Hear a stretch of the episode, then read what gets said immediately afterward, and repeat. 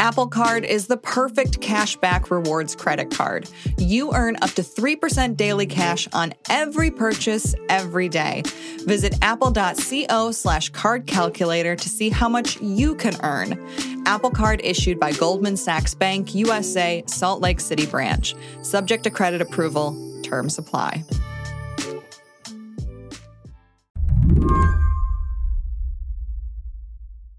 Back in 2016, Andy Greenberg's editors at Wired wanted him to write a story about cyber war. Their initial pitch was inspired by US politics. They were thinking about the Russian interference in the 2016 election, which I didn't really see as cyber war at all. Andy's definition is more malevolent. Cyber war to me is a campaign of cyber attacks with disruptive or destructive effects carried out by one state against an enemy state or its adversary and often in the midst of an actual war. So I, I went looking for the real cyber war story, and I found it in Ukraine. For the past six years, Andy has reported on the ongoing cyber campaign against Ukraine. The hacks that have disabled power plants, frozen government agencies, and paralyzed hospitals, and the Russian military unit behind it all. On Thursday morning, as Russia officially invaded Ukraine, we called him up to try to understand the parallel digital war that's taking place alongside the physical one.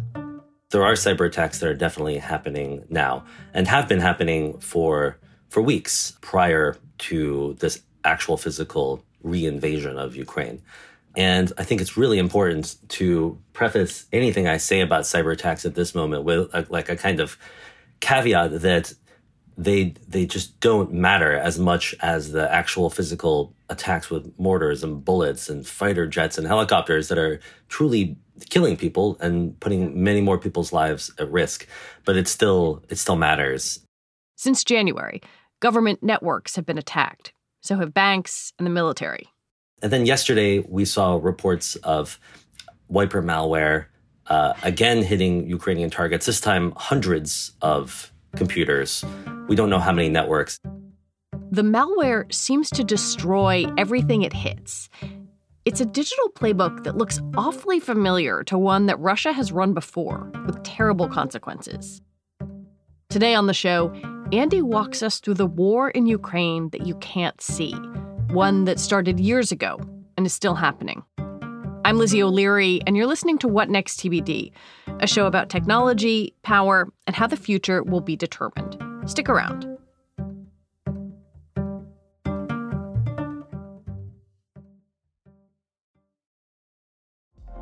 Apple Card is the perfect cashback rewards credit card. You earn up to 3% daily cash on every purchase every day.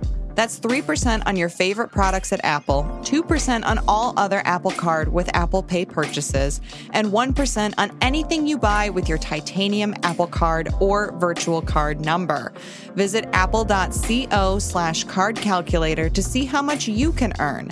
Apple Card issued by Goldman Sachs Bank USA, Salt Lake City branch. Subject to credit approval. Terms apply. I think the average American knows that, you know, Russian hackers exist. Maybe he thinks about them in the context of the 2016 election, but it feels like this kind of nebulous boogeyman. I would love it if you could describe the Russian hacking ecosystem. There is really like a there's a whole kind of array of these hacker groups that all work for the Kremlin, but the simplest way to split them up is probably among the three major intelligence agencies in Russia. The FSB, which is the kind of intelligence, but also domestic law enforcement agency, the successor to the KGB. Um, another successor to the KGB when it split up is the SVR, the foreign intelligence agency, sort of their equivalent to the CIA, I suppose. And then there is the agency that I am most focused on or obsessed with, the GRU, this military intelligence agency that can easily be said to be the most reckless and brazen and disruptive of the three in its hacking activities. The two most active hacking units I know of within the GRU are Unit 26165, also known as Fancy Bear or APT 28, who famously were the ones who kind of led the breach of the Democratic National Committee and the Clinton campaign in 2016 and and leaked those documents. And then there is Unit 74455 of the GRU, also known as Voodoo Bear, uh, or most famously Sandworm, who I think are are you could say are the most active cyber warfare hacker group in the world. They are responsible for everything from blackouts that they triggered twice in Ukraine, first in 2015 and then in 2016. The NotPetya malware they released in Ukraine, which was a kind of self spreading worm that really carpet bombed the entire Ukrainian internet, but then spread to the rest of the world and did $10 billion in damage. I mean, this is a, a group that specializes in, in just inflicting maximum chaos globally. I'm really curious in how directly Sandworm, the Sandworm group, is tied to the GRU and to the Kremlin. You know, can we say affiliated with? Can we say directed by? Who's giving them their marching orders? Do we know? I think it's fair to say that Sandworm is a part of the GRU. These are hackers who wear military uniforms and sit in a government building, a tower in the neighborhood of Khimki on the outskirts of Moscow, you know, that we've we that I've been to, I've seen from a distance. I didn't knock on the door. They they are soldiers essentially. The first big Russian cyber attack in Ukraine happened just before Christmas in 2015. The previous few years had been tumultuous, with Russia's annexation of Crimea and fighting throughout eastern Ukraine, which also led to the downing of a Malaysian passenger plane. By this point, a series of ceasefire agreements had been signed, but the situation was still tense. So, just before Christmas in 2015, in the midst of, of Russia's physical invasion of the country, we saw this first ever blackout attack, and it hits a group of Ukrainian electric utilities. It wasn't just that Sandworm went in and switched the lights off and left. They used a piece of wiper malware of the kind that we're still seeing Russia using in Ukraine today to first wipe a bunch of computers in the facility to kind of initially throw them into a state of chaos. They also bombarded the facility with fake phone calls just to kind of add an extra layer of confusion. But then they actually took over the IT help desk software to take over the actual mouse movements of the operators in the control room of this Western Ukrainian uh, power grid utility and lock them out of their computers and these poor operators were forced to watch as their own mouse movements clicked through circuit breakers uh, and turned off the lights to tens of thousands of Ukrainians. I was really struck reading your story. You have a little video that one of the guys in this power facility has taken, and you can just see the mouse, you know, the cursor move around, and the video pans down and the mouse isn't moving. They must have felt so helpless. I think that there are definitely um, there you know there probably were easier ways to turn off the lights to Ukrainian civilians, uh, but I think that this was yes, it was designed. You know, all of these cyber attacks are designed to as a kind of terrorism to make Ukrainians feel like they are under attack, like they're in a war zone, like their government is not keeping them safe, like they are not in control and to make the rest of the world feel that way about Ukraine as well, to you know to to keep the West's hands off Ukraine to prevent investment from coming into the country, to make it look like a failed state. This is, I think, cyber war, but it's also cyber terrorism.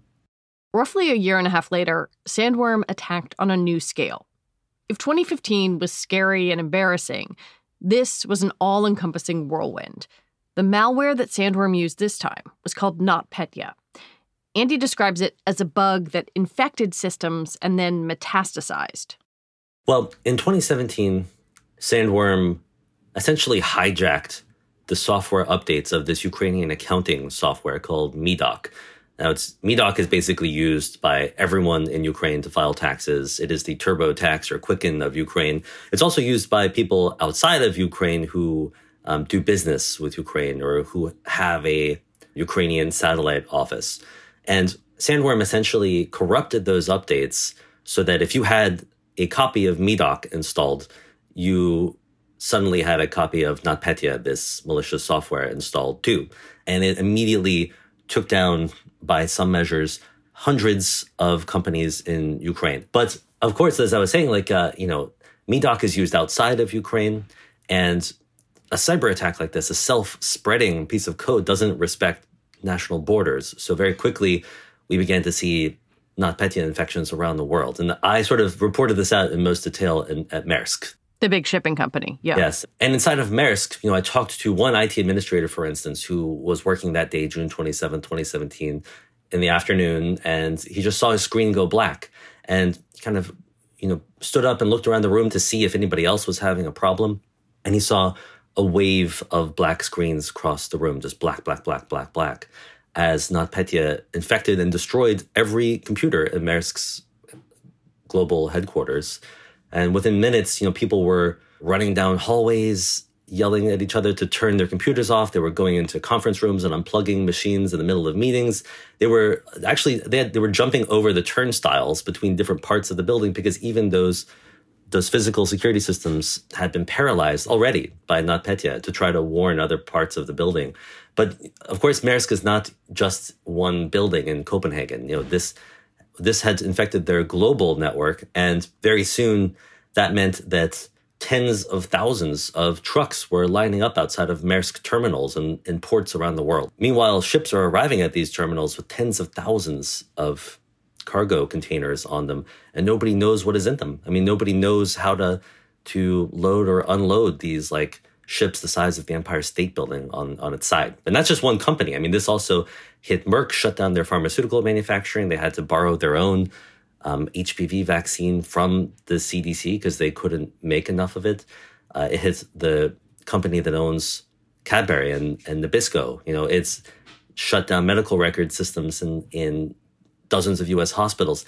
Um, I could go on and on. I mean, the, the, I, I still kind of boggles my mind to think that this happens and I don't really ever think that Russia was fully held accountable for it. That's what I was going to ask you because the attack was so big, it was so brazen, it went to so many different places. But the international community's response did not feel particularly loud. People were indicted, but not until 2020.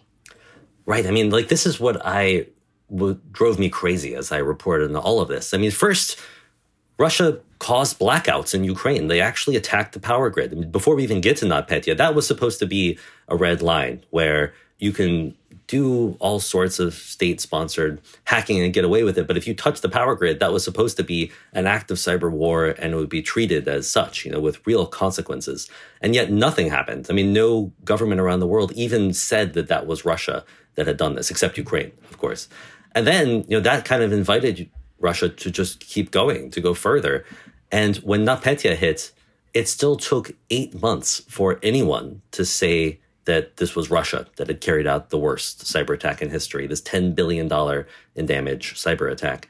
And then nine months for there to be any kind of sanctions. So I think that's part of why the average person is not aware, I don't think, of, of NotPetya or that it was a Russian state sponsored attack by this military intelligence agency because the response was so slow as you've described, these attacks have caused tremendous chaos and cost, but that doesn't seem like their entire goal. I mean, this has all been occurring sort of set against the backdrop of this long simmering conflict between Russia and Ukraine, or we should say Russian aggression. And I wonder what the political goal is here too. Is it just to render the physical infrastructure useless, or is it to inflict economic pain, to make Ukraine look foolish, to disrupt everyday lives.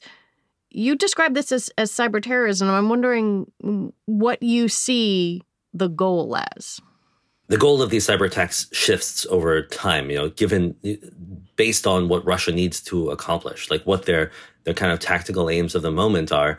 In I would say 2014, 2015, 2016, 2017, Russia was waging this this war. They had they had sort of sparked a war in the east of Ukraine, but that was a limited war, kind of a frozen conflict, as people say, designed to to weaken Ukraine, but not to reach the capital. And so these cyber attacks, I think, were a way to to send a message to the rest of Ukraine that you too are vulnerable. You know, even though you're hundreds of miles away from the front, we can reach you too. We can cause a blackout in the capital, in the west of hmm. Ukraine, the furthest reaches of the country. You're all subject to our sphere of influence.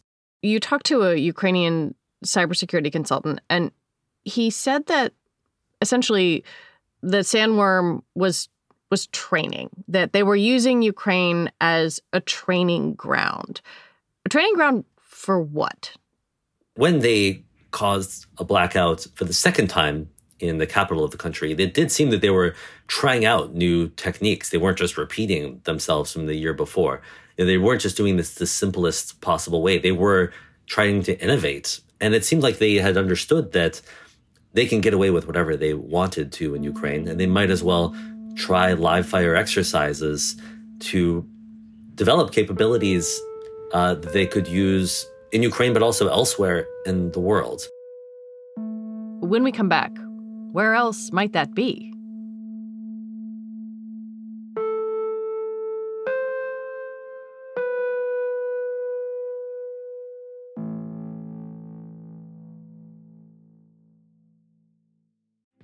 First, the bad news. SAP Business AI won't help you generate cubist versions of your family's holiday photos, but it will help you understand which supplier is best to help you roll out your plant based packaging in Southeast Asia. Identify the training your junior project manager needs to rise up the ranks, and automate repetitive tasks while you focus on big innovations so you can be ready for the next opportunity.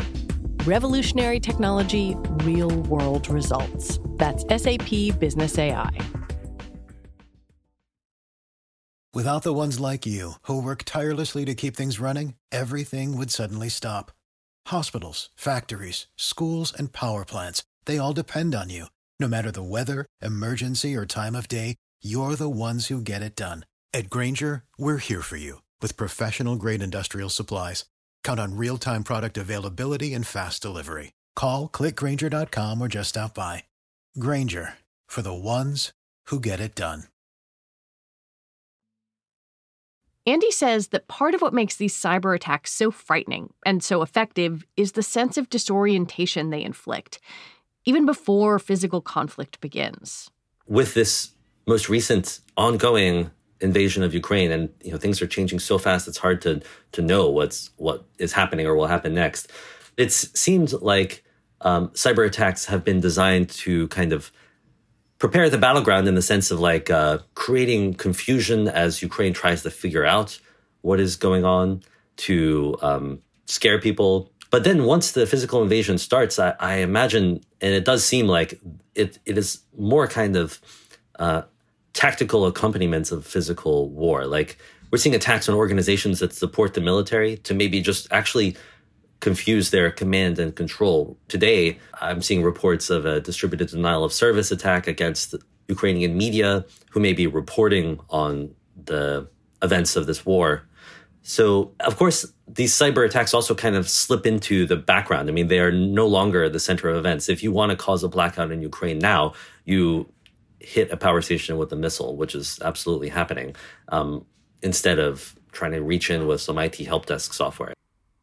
As I got ready to come in and talk to you, I was reading a blog from Symantec saying that they had seen destructive malware attacks being used, you know, kind of preceding the Russian ground attack, but then also in Lithuania. And I wonder what that says to you. Reports so far seem to indicate that those uh, victims, those targets in Lithuania and Latvia, were actually organizations supporting the Ukrainian government. They just happen to be based in Latvia and Lithuania. So, you know, Russia doesn't care. They're going to hit them wherever they may be to just kind of bolster, prepare for their physical ground invasion. One thing that I have been struck by is in the past week, um, the US and other kind of international allies have been much quicker to call out Russian cyber activity than we've seen in the past. There were some attacks uh, February 15th, 16th, and the White House turned around a few days later and said GRU infrastructure was doing this. Why do you think the US has been more willing to make this public so quickly? Is it just because we're in this, you know, heightened conflict situation? I think it, you're pointing to a huge sea change that is really significant. And it's, it, as you say, it's like almost the polar opposite of what I was just kind of complaining about this, this like situation that was driving me insane in 2015 through 2017 when Russia would get away with blackout attacks in Ukraine, the worst cyber attack in history with no comment from any Western government. Now, yeah, as you said, we saw these distributed denial of service attacks, which, by the way, are the equivalent of like throwing rocks versus, you know, a surgical drone strike or, you know, um, releasing a biological weapon or something. Um, and yet, you know, we saw within days the White House calling out not only Russia, but actually the the specific agency down to the agency level, you know, this name and shame for you know these very crude attacks. We have technical information that links the Russian Main Intelligence Directorate, or GRU, as known GRU infrastructure was seen transmitting high volumes of communication to Ukraine based IP addresses and domains. We are learning. You know, I think we're learning as a, a society, our governments are learning that they do have to respond immediately. If not to come up with like a fully fleshed out package of sanctions or something, just to call out the the rogue hackers that and the rogue agencies that do this to send a message to them that we know what you've done, there will be consequences, you need to cut it out right away.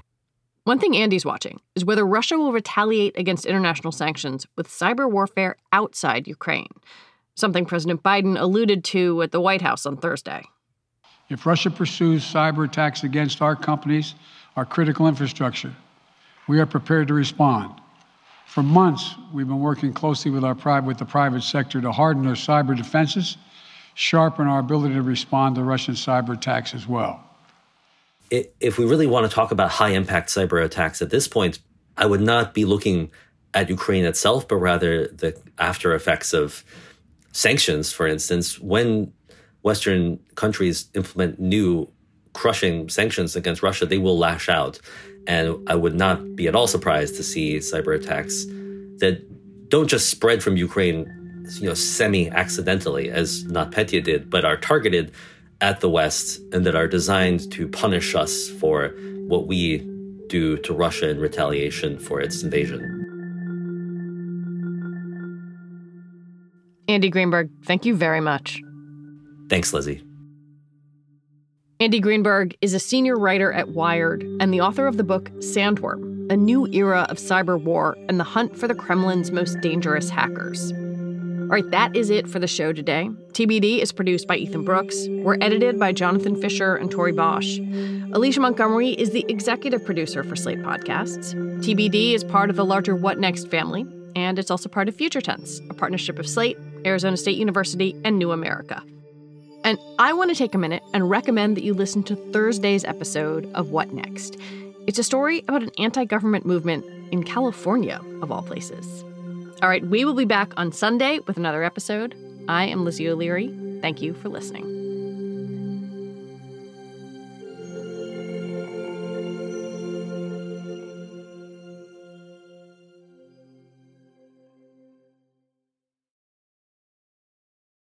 For the ones who work hard to ensure their crew can always go the extra mile, and the ones who get in early so everyone can go home on time, there's Grainger, offering professional grade supplies backed by product experts so you can quickly and easily find what you need.